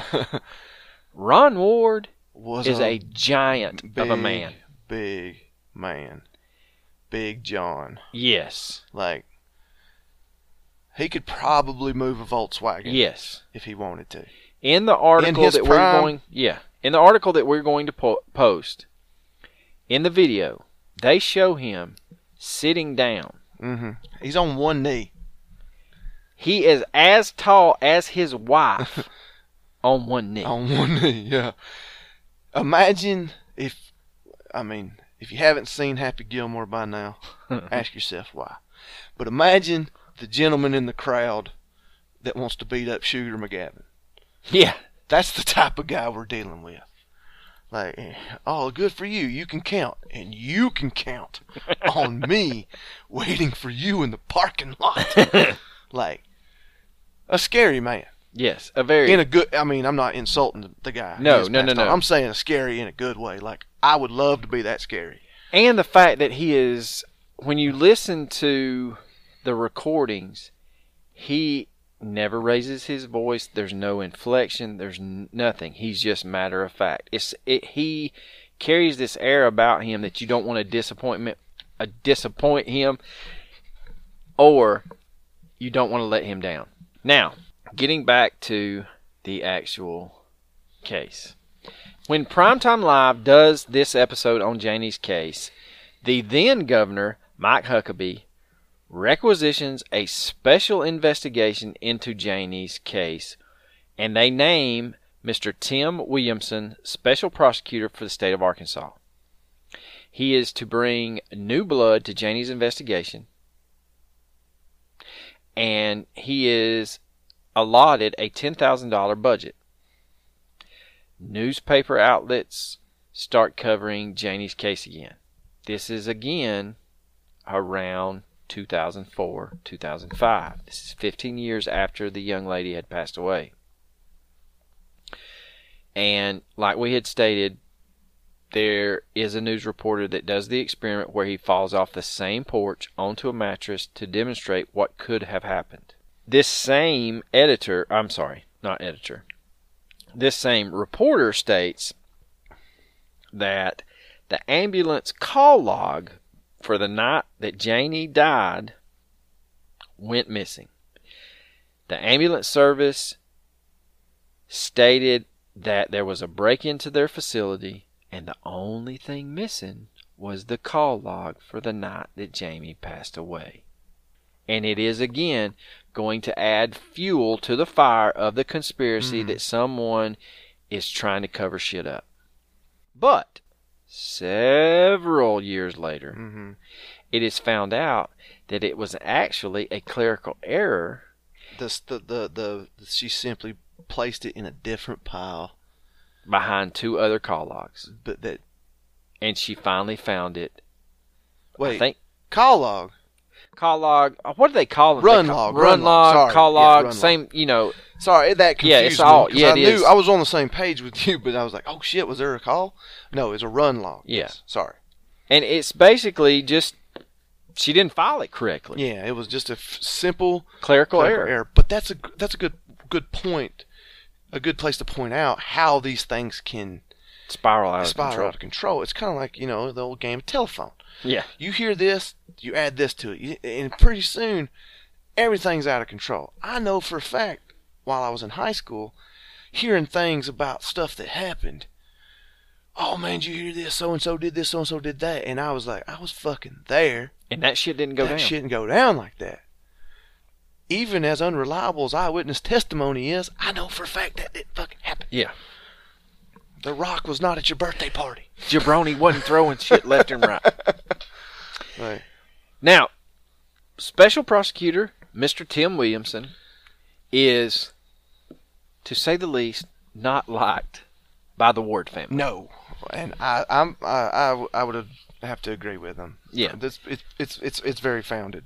Yeah. Why they should, they shouldn't like it. No, and here's the thing, and this is where I have a problem with, and I'm sure I'll get some hate mail on this one, Hmm. but some the secular religion. Mr. Williamson meets with the wards at their local church. They go in and they pray together that through him they are going to get to the bottom of this. And that is the last time that he has any direct contact with the wards. Mm-hmm. Right or wrong, do not give your word unless you're going to back it up. If you pray with a family, you better start contacting them. Because once you cut ties with that family, your name is mud. Mm-hmm. Now, the one thing I can say that he did on the up and up is he looks for a pathologist to do a third autopsy that has no ties to Arkansas, highly regarded in their field, to basically put an end to all the rumors. And he seeks out a pathologist from Indianapolis, Indiana, named Dr. John Pless. And this will be the third and final autopsy on Janie. Mm-hmm. Dr. Pless does a CT scan of Janie's entire body and he removes all subcutaneous skin material. Let's let's call it what it is. He, The skin. They She skinned skinned her. her. Yes. They skinned a 17 year old corpse. Yes. I don't know what it takes as a human being to do that sort of job, but I promise you, I can't. I don't want any part I, of it. I don't anywhere near it. No. Nowhere. near- I mean, whew, and Yeah. I'm sorry. I mean, I know if. Well, we do know that it's possible that the family could hear this podcast. We know that now, Yes. and I'm sorry to say it like that, but that's just just that's really. I mean, 18 years, and you're gonna skin it, Yeah. skin her. And her mother states in the podcast that we will reference later that doing this Pretty much seals the fate of any more testing. any chance of any more testing. Yes. But you would think by that doing a CT scan and by removing the Yeah. skin that you are this is it this is cut and dry this is the final say now i will say this i don't agree with the fact that they took every bit of skin from her body i do not agree with that one bit especially when this was done we had technology at that time if you're doing ct scans you could have done something else Well, they just wanted to make sure that there was no uh, li- uh, Lic- subcutaneous bruising yes, Yes. liquor- literature. I always say literature, and that is not the word. no But it's just basically pooling of the blood, Right. and that was causes to what it looks like to be bruising. bruising yes But the CT scan is going to prove beyond a shadow of a doubt that there is no fracture spinal injury. Not even an injury, not a fracture, no injury at all to the spine. from the bottom of her skull to the top of her ass, There is nothing wrong with this young lady's spine. She is going to state, I mean, not she, he is going to state that doc, Dr. Malak did remove a piece of the spinal cord during his autopsy, which is highly unusual. It not that it's never happened before or it's a purposeful thing or whatever, but it did happen, but it's not usual. So, however, there's no fracture. So you could say, well, the spinal cord must have been torn and he just removed, he did this, he did that. To to have a spinal cord tear without, there is a violent. without a fracture of a bone is pretty much not possible At It- all. It's such a minuscule chance that you could probably just pretty much just say it's not possible. So, even though Fahmy did do that, that has nothing to do is not he's not covering up the cause of death. They also stated in this CT scan that not only is her vertebrae not fractured, there are no fractures to her face. There's no bruising on her knuckles because in the previous one, I think Dr. Burnell's, it stated that pooling of the blood was in her wrist like she had been bound. So, unfortunately for the family, Dr. Pless's results are not what they want to hear. No, of course not. Because They have been given this false hope by Dr. Burnell.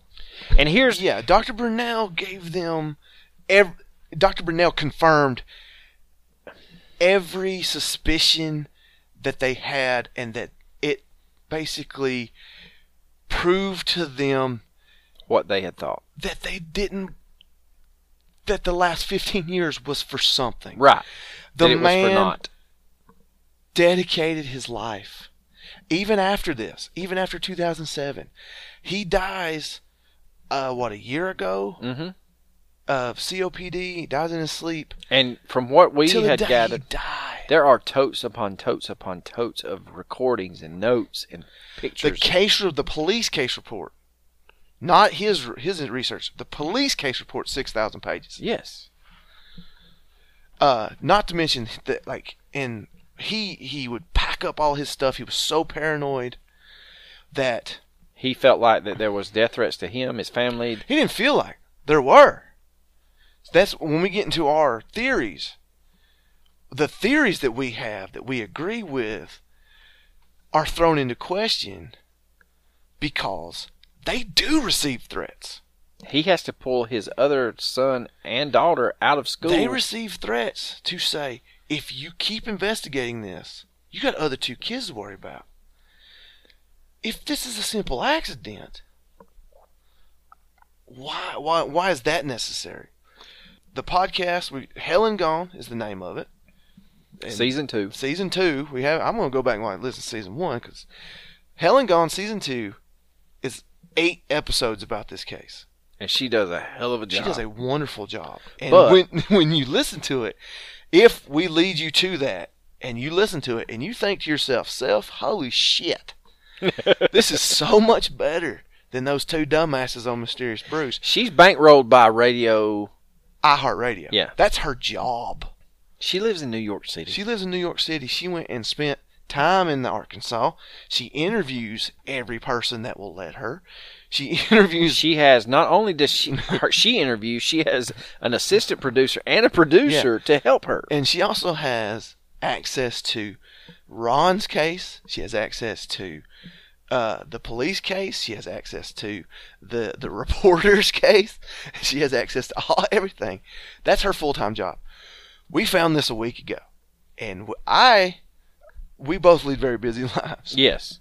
I'm just not justifying our our product. I'm just saying there's a reason hers is better Yes. because she's got, she's got a whole lot more time.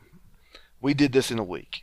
And I believe it's she lives less than 45 minutes from there. Because in season one, she actually lives in the town of that case. Yeah. Like she moves there. Yes. Like she's from New York City. She lives No, in no, New no, York no. City. She's actually from Arkansas. Her dad has a Oh. multi million dollar home in that town, season one. And yes, she does go to New York City, and that's where she currently lives. But even though she was born and raised in Arkansas, they view her as an outsider. Let's get back to the case. Okay. So, in Hell and Gone, the video, the recording of Pless explaining to Janie's mom and dad that he felt like there was two things that could have happened. Mm-hmm. Either A, she choked on something, Mm-hmm. or B, she had a cardiac arrhythmia, Yeah. Some sort of cardiac arrest. cardiac um, Anomaly. event, Yes. and it caused her to lose consciousness as she hit the ground, or caused her to, you know, that's And what if- caused her fall. Right. And if you'll remember, the two independent pathologists that were sanctioned to review some of Malak's cases, Janie's being one of them, said they felt like that she could have suffered a cardiac event or drowning. Mm-hmm. So now you have a third pathologist stating it could have been a cardiac event. Mhm. Now here's where the conspiracy theories run rampant. Janie was exhumed 15 years later. Mm-hmm. Then she was exhumed what 8 years after that for the third one? Uh, the second one occurs 15 years after the first one. The third one occurs three years after that. So 18 years. 18 years total. Okay, so when Janie's exhumed, and I, this is a little morbid, so I do apologize. But when you're embalmed, your organs are placed into a bag and they are basically set in your lap. Mm-hmm. Somehow, somewhere between all three of these autopsies, her heart is no longer in that bag. Mhm. So there, Everything else is. yes, So that would I Again- mean, why? What the? You know? Who, Yeah. Who knows? But I do want to point out. I meant to point it out earlier, and I'm sorry, but when Dr. Bonnell, uh, Bonnell comes out with his findings, the state medical examiner, the chief medical examiner for the state at that time, Dr. C- uh, blast his ass. blasts his ass, saying that this is unfounded. He he does not. Um, he has a lack of evidence, and he also has a lack of documentation. Which, even though Bonnell is, I think he's on the up and up. I think he did a, did, did the job he thought he could do. I'm not criticizing him, but it is odd that there's a lack of do- uh, documentation because he rules it a homicide. Homicide now means somebody's guilty. There's going to be another police investigation. Somebody could possibly go to jail for the rest of their life or get sentenced to death. Therefore, in most cases, they go above and beyond to document their reasons why they believe that. And from what we could gather in our research, not only was there a lack of documentation, it was piss poor documentation. He didn't take any notes. He didn't state why he come Yeah. to these Yeah, he conclusions. just came to the conclusions, which is odd, and it's probably, I mean, but he was doing it for free. That could- is could true. possible. Okay, so, so just to review real quick. First autopsy, cause of death is uh, Hyperflexion. hyper uh, hyperextension. Uh, mo- manner of death unknown, undetermined. The review is going to state there is no spinal injury, and that most likely uh, it was a drowning or uh, Cardiac event. cardiac event, with the cause of death being undetermined, the mode of death, manner of death being undetermined. 15 years after the first autopsy, they're going to do a second autopsy, and that one's going to be found as the manner of death, severe neck injury caused by blunt force trauma, with the manner of death being homicide. And then three years after that, there's going to be a third autopsy with a CT scan stating there is no injury to the spine whatsoever, cause of death undetermined, mode of death undetermined. Okay, so no matter what the conspiracies, the the the, the cover up, all that, no matter what that is, if there's no injuries to the face and neck, there's no baseball bat to the face. Now, they do receive death threats. Reporters are going to receive death threats. Um, There are reporters to this day there's going to be that will not state their Yeah, name yeah. because they had received death There's threats. going to be people emails in the police file uh, that are going to be giving the judge heads up about what's coming down the pipe. And they even use the word investigation with quotation marks, meaning bullshit. Mm-hmm. Uh, so there is a a a facet of good old boy system in this case. There is. It's small town, small town Arkansas, but that doesn't mean that this is a huge widespread conspiracy. I don't. I have a lot of t- hard, a lot of, a lot of trouble buying into conspiracies in general because I'm a firm believer that three men can keep a secret if two, Two of, them are dead. Yes, I agree. You can't keep people from talking. And if there is a baseball bat taken to the face Not at a high school party, everyone there is gonna know. everyone there is going to know, and everyone there is going to be talking the next day. And they do receive reports. There's rumors and this and that, secondhand stuff. And but it's not, even really second hand. It's really third or fourth hand. Yeah, I heard from. I heard from. I heard from my my cousin heard from his friend who was there, shit like that. But my small town, if a cheerleader hit a band member. hit a band member in the face with a baseball bat and killed her, that shit's around the town in an hour. Even without cell phones, Right. even without the internet, that Yeah. shit's going to get around. The phone's ringing at one in the morning. and I'm not, and I'm just all I'm saying is this: Ron Ward did not waste his time trying to figure out what happened to his daughter. He I did am- his due diligence. He did due diligence, and he was very thorough.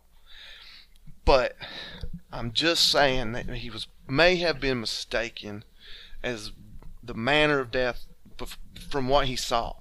Correct. But that doesn't change the fact that all these weird things happened. All these weird things happened for a reason. But why was she cleaned up? Why was she in different clothes? These are fucking strange things. And they need to be answered. And someone somewhere knows the answer. And the problem is they're just not dating those answers. And it would do the world a great service. And it would put to bed a lot of these conspiracy theories if we could just get some of those answers. Yeah. And we're just not ever going to get them. No, we're not. After it's been 30, 30 years, years. you're not going to get them. Now, we get into the last part of this, and this is a pathologist that the Hell and Gone podcast references. Mhm. And I do apologize because I do not have his name. It was a she. Or, yeah, you're right. You are correct. It, it, it was a she. And if I remember correctly, I think they're from an Ivy League school up north. Um, yep, which is a contradiction in terms of now all, say that again. all Ivy League schools are up north. Um, but they, the Hell and Gone podcast and this pathologist go back and look at the PGA punch Mm-hmm. and they hone in on the fact that Mr. Gary Don Snow soaks the fucking fruit in isopropyl alcohol.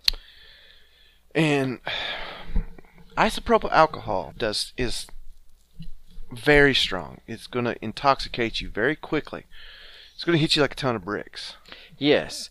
And like we had stated at the beginning of the podcast, there are people when hunch punch, PGA punch is prevalent that think I'll just save face by eating the fruit.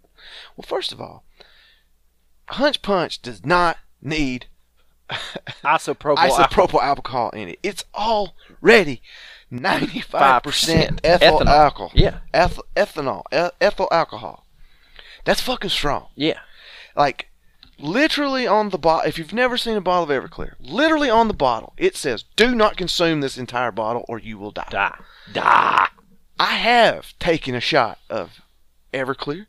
I have taken a shot of Golden Grain, and I have taken a shot of some good old fashioned freaking 190, 195 proof moonshine. That shit will peel the enamel off your teeth. Like, you're not the same. No. Your mouth is not the same after it's consumed. When she was found, on uh, at the crime scene, or the, the, the scene of the, the, the fall, they are going to find orange peels around her. And it is stated by several people at the party that they did witness her eating fruit out of a cup And Sarah is going to say that she was very intoxicated when she spoke to her. when she spoke to her, when she called her a snob. Dr. Malak is going to visually identify tomatoes. but Visually. Hawaiian punch, orange peels, or not orange peels, oranges. Orange. If she is a person that chews her food consistently, that will be tomato paste type or tomato It's remnants. at least going to be red. yes, At the very least. It's going to be red. yes, and it's not going. I have a feeling that she, as young as she is, she's going to chew her Well- food, and it's not going to have any pulp. Well, they also say that her, her parents state and her siblings state she wasn't a drinker. She didn't do drugs. And in Fahmy's first exa- uh, stomach contents examination and toxicology report, they find her blood alcohol, is .05. which is one shot of liquor or, one beer. Or one beer. So, but, but here's the catch. a normal toxicology report does not scan for isopropyl alcohol. It doesn't come up. They No. only test for ethyl alcohol. So, my opinion and yours as well is that unfortunately she was she got isopropyl alcohol poisoning. poisoning. Yes, it can take as little as three ounces, or as much as About eight ounces if you have a really high tolerance, Right. or as little as three ounces. and she was not a drinker by her parents or her friends' testimony. And so, if she was eating a cup full of oranges, let's just say that it, was, an not a stomach. Dixie. It Yeah, was an empty stomach. let's just not say it was a Dixie cup. Let's just say it was a a true cup of oranges. There is enough isopropyl alcohol that has absorbed into those oranges over a 24 hour period to get three ounces of isopropyl alcohol. In isopropyl alcohol poisoning, you have a discoloration of the skin. You have what mimics drowning with fluid building up on the lungs. You have gasping of air. And with the gasping of air, if she had succumbed to this alcohol poisoning and she fell off of the porch and she's gasping for air, if someone throws beer on her to, in their eyes, wake her up and a little bit of that liquid goes into her mouth, then her throat closes because her lungs feel like they are drowning. So they're going to cut that windpipe off. And basically, she suffocates. Terrible. Terrible. The only thing that I can say with Janie's perception, and I've never had isopropyl alcohol syndrome at all. I have passed out from ethanol, uh, yeah. but I will say this once you get to that point, it's almost like a blackout drunk. You don't remember. And I pray that Janie just blacks out and that's the end of it. That she doesn't go through the agony of basically suffocating to death. Mm. And I pray that Ron, when he passes away, finds out that this was a tragic domino effect that resulted in the death of his daughter. It is a high school party, and we're just going to go right into, at this point, our theories. But it is a high school party. All of a sudden, cops are coming. 10, 20, 30 minutes before, Janie has fallen off the porch, people around her. she can't hold her liquor. They think she's drunk. No one sees her drinking. All hell breaks loose. They think the cops are coming. Someone finally's like, Look, Janie's not moved. We need to get her in the back of the truck. Now, I will say this. The only thing in my theory that I cannot explain is why the fuck was she wet? Yeah. Why did she have sand in her hair? Mm-hmm. Why did her clothes change? Those are my three biggest what the fuck moments of this whole case. Mm-hmm. They may be simple answers. We just don't know. It's been 30 years. But going back to the party, it's a it's a high school party. All hell's breaking loose. Cops are coming. We're pouring alcohol out. Everybody's running left and right. We're trying to get the fuck out of there. The judge's daughter's there. She's trying to get the fuck out of there. All of a sudden, three people are like, "Look, Janie's not moving. We need to get her the fuck to the hospital." Mm-hmm. They have the forethought to put her in the truck because they know that by just putting her in the truck and driving to the ambulance service, they're saving at least 30 minutes because it's a 20 to 30 minute drive for the ambulance service. Right or wrong, they get her there. Unfortunately, isopropyl alcohol syndrome will turn the skin a, a slight blue. There are people at the party that said that she was blue, she was cold to the touch, she was mm-hmm. gasping for air. Putting her in the back of the truck did not do her any favors. No, absolutely not. But you can't argue with the CT scan. No, and that She did not have a neck injury. No, she didn't. And I think that's the biggest thing to take away from Dr. Pless's third autopsy. And- I don't agree with taking her skin off her body at all. And, well, I don't either, but God, but I mean, come on. After 18 years, how much more information could you possibly find in a fourth autopsy? And man, my I, my I could not possibly, my heart could not possibly go out. I couldn't possibly feel worse for that family. I mean, that is just a tragedy. It is a tragedy My heart goes out to him, and I am so, I cannot respect uh, Ron Ward more for his determination and his. I mean, he never gave up, no, he didn't. and there's never. In a situation like this, there's not going to be closure. There's never going to be a day where you're like, okay, I'm over it. No, and the victims And- of violent crime against children stated that, and I think this was a huge moment in that podcast that a lot of people overlook. The lady for that organization states there's never closure. There's never a moment where you don't hurt. There are days that it gets easier, there's days that it gets harder, but you've lost a child. Mm-hmm. And I will say this Ron's wife has to carry on this legacy, and I cannot express to her enough the fact that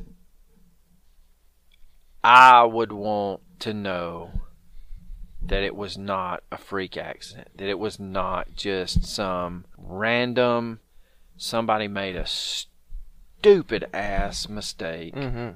by soaking the fruit and my daughter passed away from this. Now, let me ask you this before we wrap things up: If that is proved beyond a shadow of a doubt, if that's what really happened, do you think he needs to be punished? The man that soaked him. That's you know that's a catch. I'm talking 20. about right now. right now. No, because of the amount of time has passed. I don't, and I'll stand by that. By Yeah. with just the fact of that's probably not the first time he soaked the fruit in isopropyl alcohol, Mm-hmm. And it, and it's probably not the first time anyone's consumed the fruit from this PGA punch. mm-hmm. when you talk about a perfect storm, this is a case that epitomizes a perfect storm. You have a young lady, a low tolerance, empty stomach. empty stomach. Essentially, I mean, all alcohol is poison. Let's just look at it the way it Yeah. is. She has basically one beer in her system. But this is isopropyl alcohol is let's just call it twice as deadly yeah. as as even probably even more. Yeah, maybe three or four times as deadly. I feel like what we stated earlier, she probably thought she was doing herself a favor by just eating the fruit, And she may have really loved oranges. It may have been as innocent as that. There's oranges in this punch. I'm just going to eat the oranges. You know, I'm not going to drink. I don't like drinking. I'll just eat the fruit and I'll be okay. And she gets her a cup and she puts the oranges in the cup and she's just munching on the orange. And unfortunately, she, unbeknownst to her, these oranges are basically ticking time bombs. Mm-hmm. And it's so it's so hard to.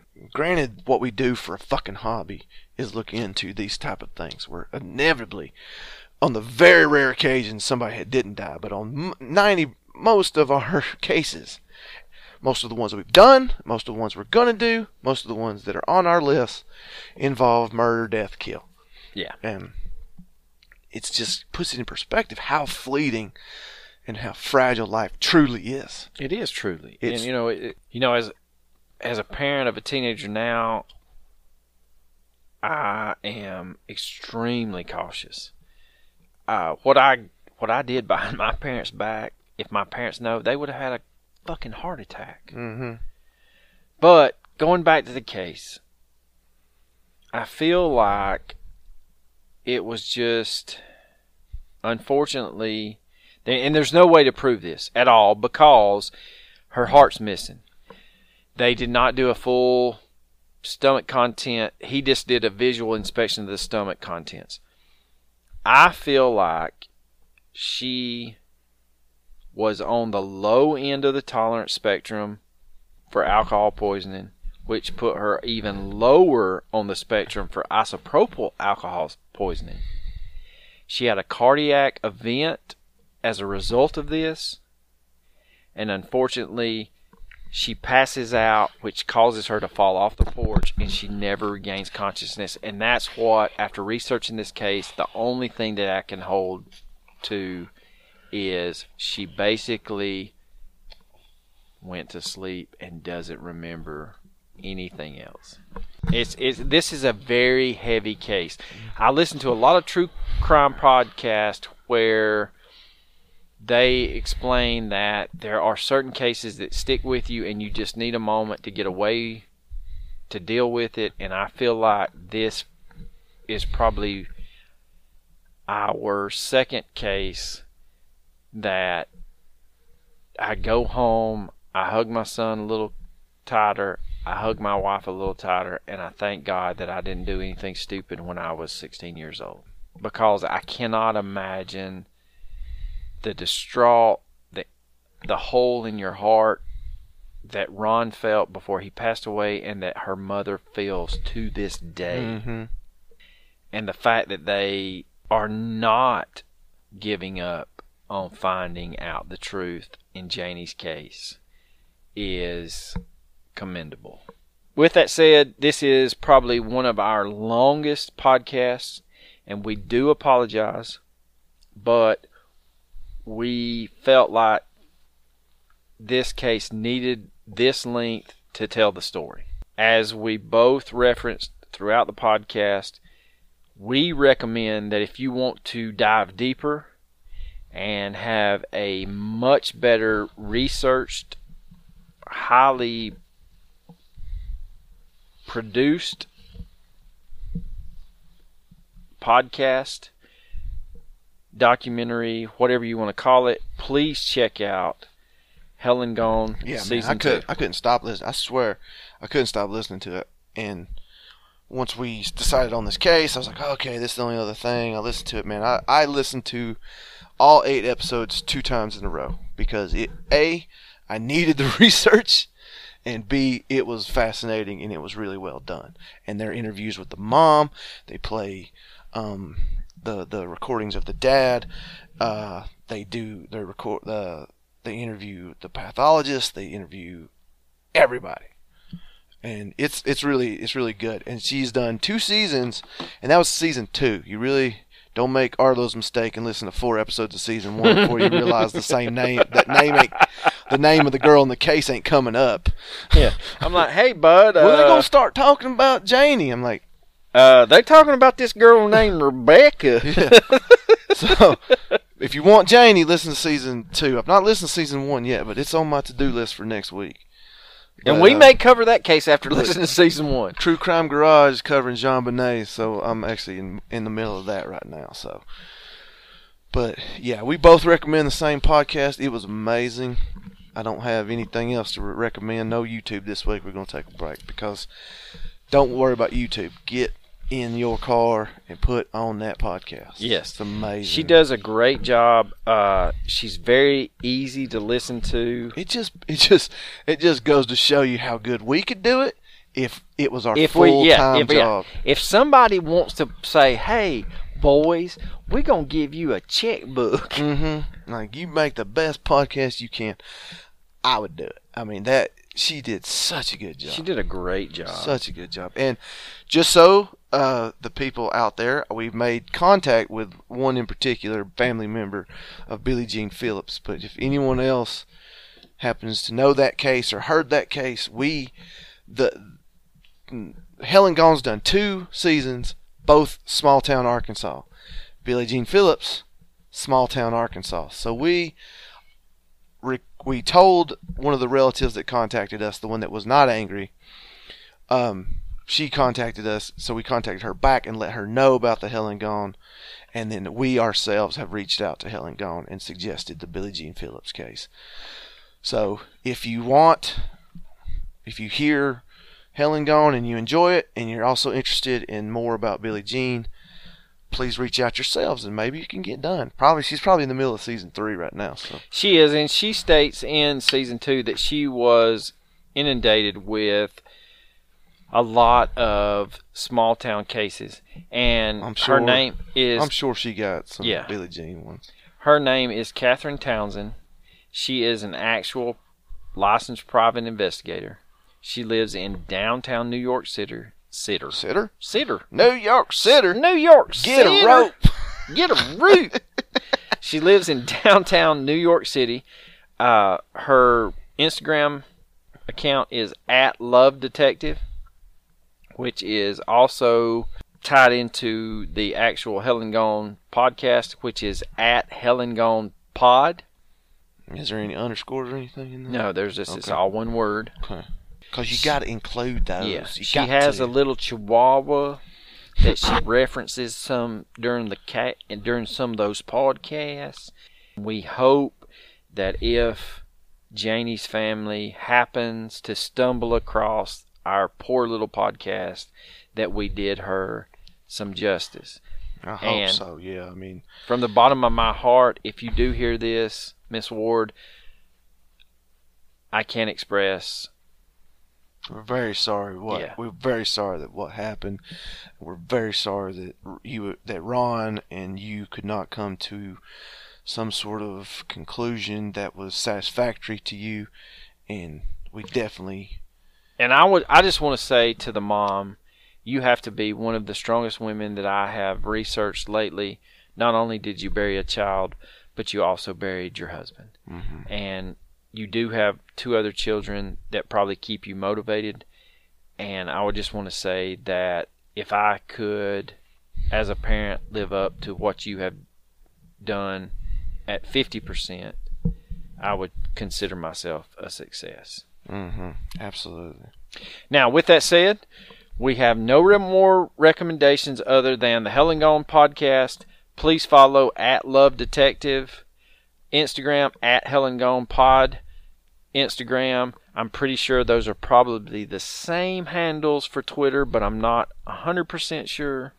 I Uh, believe that's. That is correct. please, if you are interested, reach out to us either through direct message, through our Facebook page, Instagram accounts, whatever. If you are interested in one of our stickers, let us know. Three dollars, we'll send it to you, and you can start repping the At Mysterious Brews podcast. Yeah, I put I put one on my jujitsu water bottle tonight. It's freaking amazing. I didn't even know you'd got them, so it was like a surprise to me, and I was blown away. They are small, but they're very good quality. They are extremely great quality. I put one on my coffee cup at work, and everybody's like, "What's that, man?" I'm like, "It's this podcast, dude." With that said, Coach, you got anything? no sir. Uh, deuces.